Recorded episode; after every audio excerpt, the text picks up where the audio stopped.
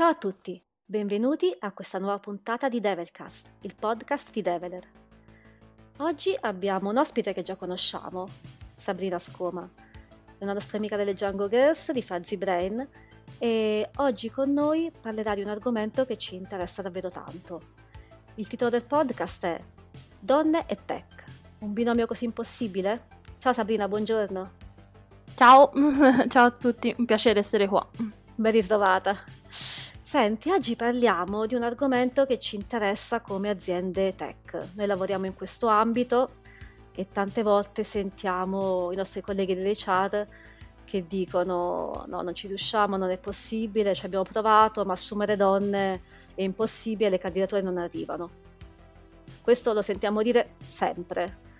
E, però, ecco, in questo caso è evidente un divario di genere in questo settore.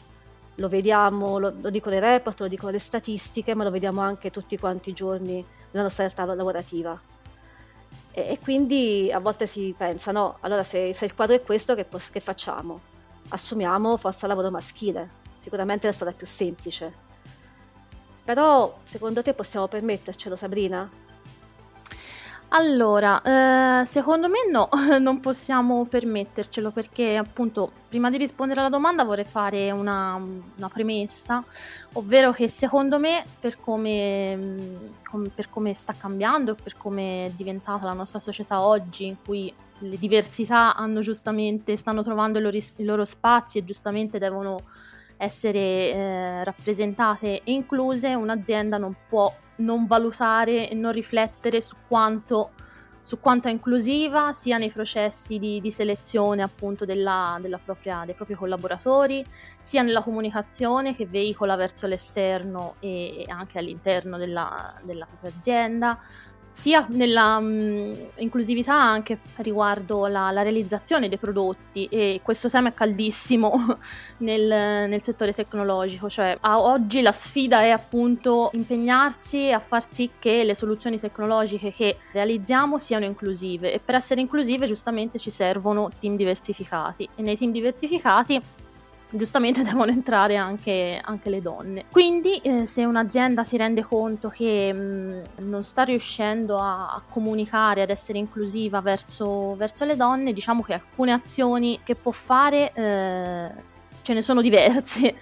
Tra cui eh, impegnarsi, diciamo, a, a, diversificare i canali di recruitment. Giustamente, se ci affediamo sempre ai soliti canali tradizionali, le figure che, eh, che arriveranno saranno sempre solite, giustamente. Quindi quali sono i canali alternativi che tu consigli? Sicuramente ci sono molte community e network al femminile eh, nati in ambito, in ambito, digitale e in ambito tecnologico. S- mm, nell'ultimo anno sono state realizzate anche conferenze ad hoc. La prima che mi viene in mente è eh, Women X Impact, che sì, era molto impostata sul digitale, ma aveva anche un'ampia offerta di eventi, diciamo, e di eh, iniziative eh, a livello tech. Quindi per un'azienda muoversi in questi network è sicuramente un ottimo modo per entrare in contatto con professionalità al femminile da poter includere. Quindi il punto di partenza tu dici andare nelle community specifiche, abbandonare i soliti canali e andare invece dove le donne sono veramente. Esatto, sì. E poi?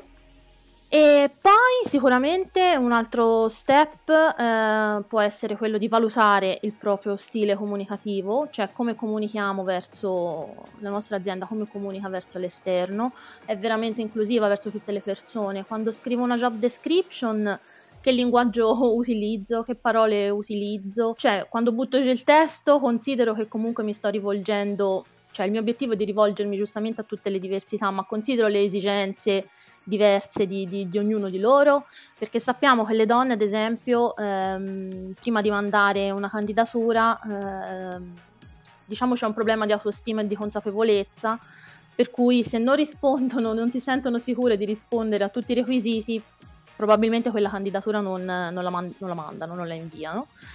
E quindi per un'azienda mh, mm, può essere interessante sì scrivere giustamente una, un'offerta di lavoro in cui i requisiti tecnici sono importanti e devono esserci ovviamente, però dare anche spazio ad altri aspetti come ad esempio eh, le soft skill che sono necessarie per avere successo in quel ruolo, oppure la, la, l'ambiente di lavoro, dove andrò, dove andrò ad operare, questa azienda che, che, che valori ha, eh, investe in formazione, eh, investe nell'avere un ambiente interno che sia appunto diverso e inclusivo, eh, oppure sono molto importanti anche gli aspetti di flessibilità in termini di orario di lavoro, di, di, di, di modalità di lavoro anche, perché per una donna sappiamo che il carico, diciamo, di mm, lavoro a livello familiare, di, di cura delle persone care, è purtroppo ancora tantissimo in carico a loro, che l'impatto della genitorialità è, è alto. E, e, quindi dare importanza a questi aspetti sicuramente, insomma, secondo me fa la differenza. Senti, quindi è importante come si scrive l'annuncio. Io te lo dico perché io sui social ci sono, ci lavoro, no? Quindi quando devo scrivere cerco un programmatore, cerco una programmatrice, cerco programmatori e programmatrici. A volte si usa l'inglese perché è più facile, non, non ha la ricreazione di genere. Quindi un una developer. L'italiano a volte non è facile da, da declinare con tutta quanta la buona volontà che vuoi usare. C'è qualche trucco che ci puoi consigliare, qualche annuncio che hai visto fatto particolarmente bene? Uh, allora, esempi al momento non, non, mi sovvengono, cioè da riportare che siano veramente insomma calzanti, però posso dire che è vero.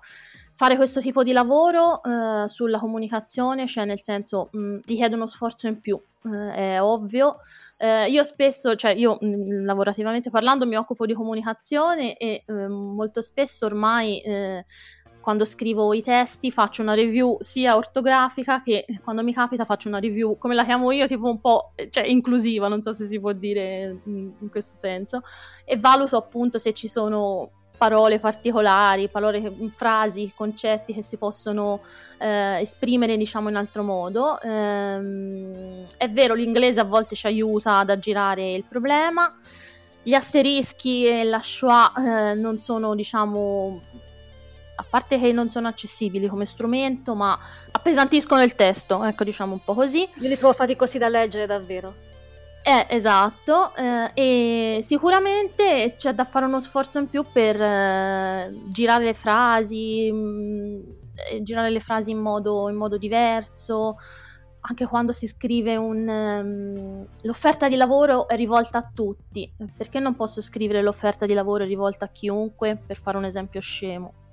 alla fine le, le accortezze mm, ci sono, eh, richiedono uno sforzo in più, ecco, di riflettere sul, sulle parole che usiamo, sul loro impatto, perché c'è anche da dire che spesso anche, cioè a volte magari usiamo delle parole inconsapevolmente, noi non siamo consapevoli magari dello stereotipo, del pregiudizio che nascondono, è anche normale che sia così, però chiedersi, interrogarsi su questi aspetti, capire che eh, c'è differenza tra l'intenzione con cui magari diciamo, scriviamo una parola e l'impatto che può generare nell'altra persona a livello anche emotivo, che giustamente può mm, non sentirsi inclusa, è fondamentale e secondo me è uno step da, da fare assolutamente. Guarda, ormai sono cintura nera nel girare le frasi da sei interessato a ti interessa e così via. Esatto, esatto, cioè eh, sembra, insomma, sono così, cose semplici ma che secondo me, cioè messe in pratica tutti i giorni a lungo termine, insomma, fanno, fanno la differenza. Anche perché, voglio dire una cosa, eh, mi sono imbattuta in una statistica interessante ovvero che la generazione Z, che è quella che sta entrando nel mondo del lavoro adesso e che dovrebbe considerare le persone nate tra tipo il 1997 e il 2010, non lo volevo sapere. e fa nemmeno io.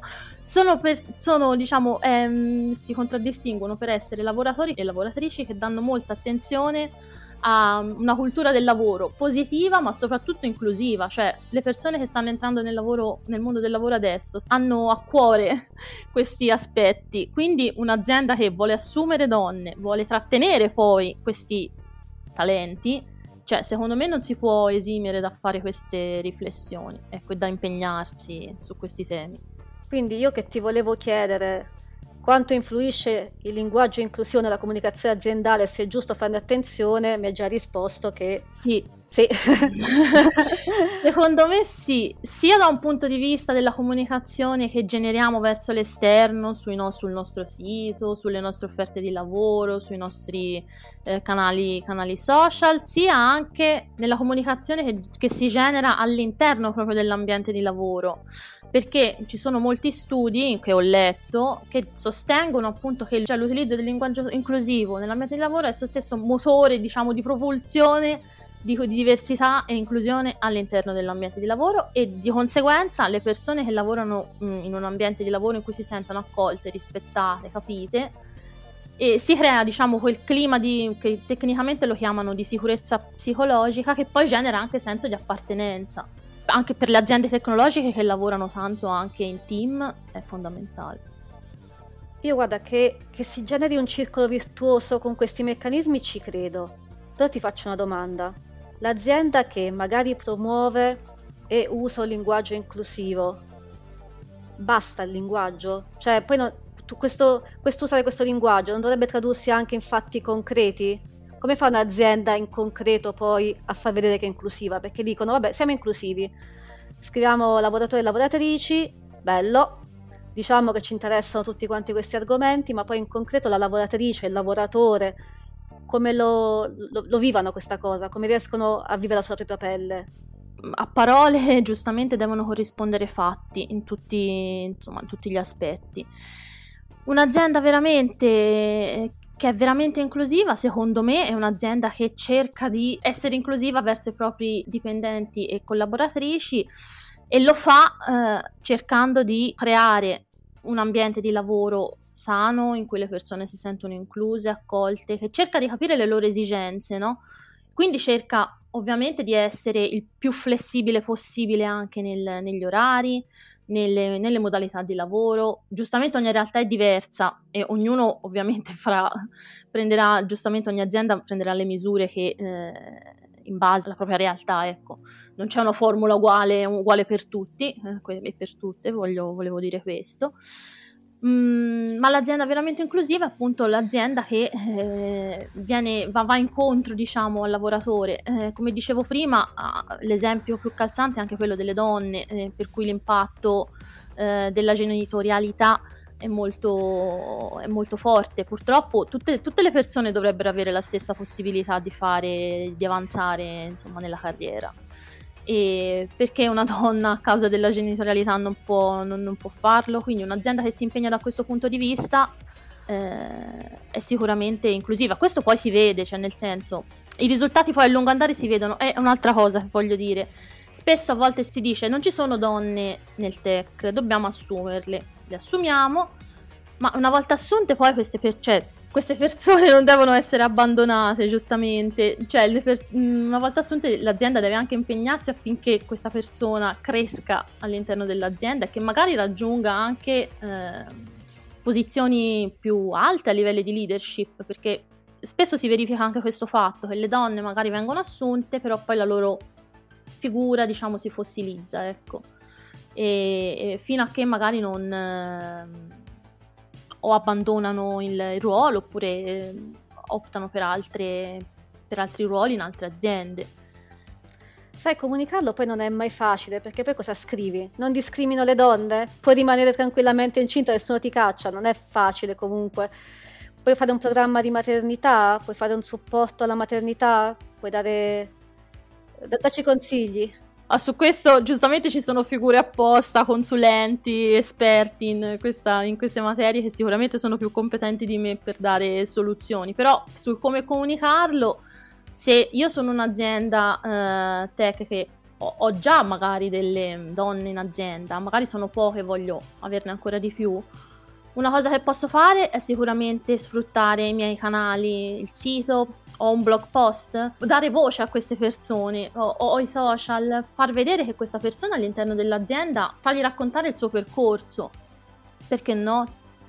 È una, secondo me è un ottimo modo, anche perché ormai viviamo no? sul web, sui social, le persone vanno poi a vedere.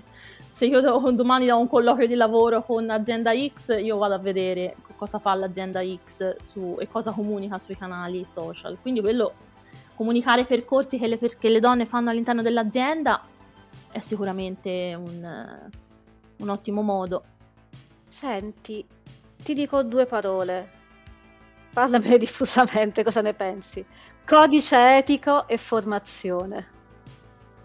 Il codice etico un po' si collega a quello che possiamo fare appunto per comunicare che siamo un'azienda inclusiva e, e insomma che ci impegniamo su questi temi. È sicuramente uno strumento utile perché eh, intanto racchiude le, i valori su cui si fonda l'azienda e le buone pratiche diciamo di comportamento sia tra le persone che collaborano all'interno dell'azienda che anche nei rapporti verso tipo l'esterno, tipo fornitori e tutto quanto. Quindi può racchiudere appunto eh, concetti eh, molto, molto importanti, ma è importante perché porta, diciamo, l'azienda a riflettere su cosa è veramente importante e imprescindibile, no? E dall'altra è un documento che poi può essere condiviso in modo trasparente eh, con tutti e tutte e mh, mm, può essere, diciamo, un, un, documento, un documento guida. Scusami, quindi dici di condividere il documento, il, il codice etico anche al di fuori dell'azienda? Tipo sul sito? Sì, sì, assolutamente, viene molto, ultimamente viene molto utilizzato in questo senso. Le, mi, ho letto online, ho visto quello di Barilla, quello di, di, di Generali, viene anche proprio utilizzato come, eh, come leva di comunicazione. Diciamo. In effetti è uno strumento insomma, molto forte. Quello che voglio dire è che non basta scrivere un, un documento, ma eh, come dicevamo comunque anche prima, se inizio questo percorso poi eh, giustamente devo anche far corrispondere un certo, un certo impegno. E, anche per chi sta cercando lavoro, comunque mh, si pone il problema di valutare se un'azienda è veramente inclusiva, perché ci tiene a questi, a questi valori, dico che sì, vedere che un'azienda ha un codice etico è un buon segnale sicuramente, però ecco, tenere sempre le antenne aperte perché come come dicevi prima, spesso i, i, temi comunque della diversità, dell'inclusione, cioè si cavalcano tanti temi anche per fare molto marketing e comunicazione un po', un po becero e non, e non di valore. e poi formazione. Anche perché è un impegno grosso comunque portare avanti questi temi. Perché per noi che non ci siamo abituati, io lo dico banalmente, io tante volte sbaglio, ma davvero non in cattiva fede, però non ci sono abituata cioè, è veramente un impegno, devi stare lì ogni volta a riflettere, ogni volta a dire ma ho scritto bene, ma ho parlato bene, ma... Guarda, te lo dicevo, lo dicevo anche prima che fatico- cioè faticoso ha un fat- fatica, diciamo, ha un concetto molto negativo, però insomma è un impegno mm, che secondo me va fatto anche perché parere mio personale, eh, cioè la questione del linguaggio inclusivo secondo me è anche una semplice questione di educazione, di rispetto e di, di rispetto verso l'altro, di gentilezza verso, verso l'altro. Sbagliare capita, qualche giorno fa guard- ehm, mi sono imbattuta in un tech talk di Alexa Fantanella, che è una consulente di, di, di, di diversity, di linguaggio inclusivo molto, molto, competente, che diceva che capita di sbagliare, capita di offendere magari l'altra persona senza volerlo, ma l'importante è ammetterlo, esserne consapevoli e soprattutto confrontarsi con l'altra persona, perché questo alla fine ci, ci farà capire, ci farà rendere consapevoli e migliorerà, diciamo, il nostro, il nostro utilizzo di, di questo, de, del linguaggio inclusivo, ecco. Sbagliando si impara, quindi insomma, confrontarsi con l'altro è sempre, è sempre la miglior cosa, secondo me. Eh, scusami se ti ho interrotto, si parlava di formazione. Eh, dicevo, sì, la formazione è sicuramente un aspetto importantissimo per le aziende che vogliono assumere più donne nel tech, perché ehm, c'è un divario di genere, come abbiamo, come abbiamo detto prima, e quindi succede che uh, i colleghi maschi, uomini, magari arrivano super preparati, super... Um, specializzati in linguaggi, in competenze, mh, mm, a differenza magari delle donne che sì, ci sono in questo ambiente, ma magari sono, ehm, arrivano diciamo, ad entrare in azienda ad un livello, ad un livello più junior. Quindi la formazione è importante, va, le aziende devono investire, investire in questo ed è un investimento che a lungo termine da, darà per forza risultati, perché come dicevo all'inizio della nostra chiacchierata, eh, uno dei temi più caldi per le aziende tecnologiche oggi è quello dei team diversificati quindi c'è bisogno di, di, di, di team diversi. E, ehm, e, quindi è importante investire in questo e soprattutto ehm, anche selezionare diciamo, figure eh, professionali che siano propense diciamo, a, a formare altre persone no, all'interno dell'azienda, in modo che all'interno dell'azienda si, si instauri diciamo, un circolo no, di, di, di, passaggio, di trasmissione di, di conoscenze e competenze in, in, cui alla fine eh, crescono sia le donne che tutto, tutte le persone, tutto il team. E, mh, anche programmi di mentorship sono molto importanti, a mh, far sì che la persona che entra in azienda abbia una figura diciamo di riferimento che la possa aiutare sia nel momento dell'onboarding, sia nel momento anche della, della formazione, sia nel momento in cui abbiamo bisogno di qualsiasi tipo di, di, aiuto, capire come crescere appunto in azienda, quali sono le strade da percorrere. E questi sono tutti strumenti. A me questo discorso fa sempre un po' tristezza perché sempre pensare che comunque la donna è meno preparata dell'uomo un po' mi fa tristezza. Poi va bene, abbiamo già parlato, le cause si bisogna cercarle prima, prima, prima nella, nella scuola, nel, nel role model, in tutto quello che ti pare. Hai ragione. Bisogna lavorare tanto su, su questo aspetto, purtroppo è un, un problema culturale che si trasmette già dalla scuola.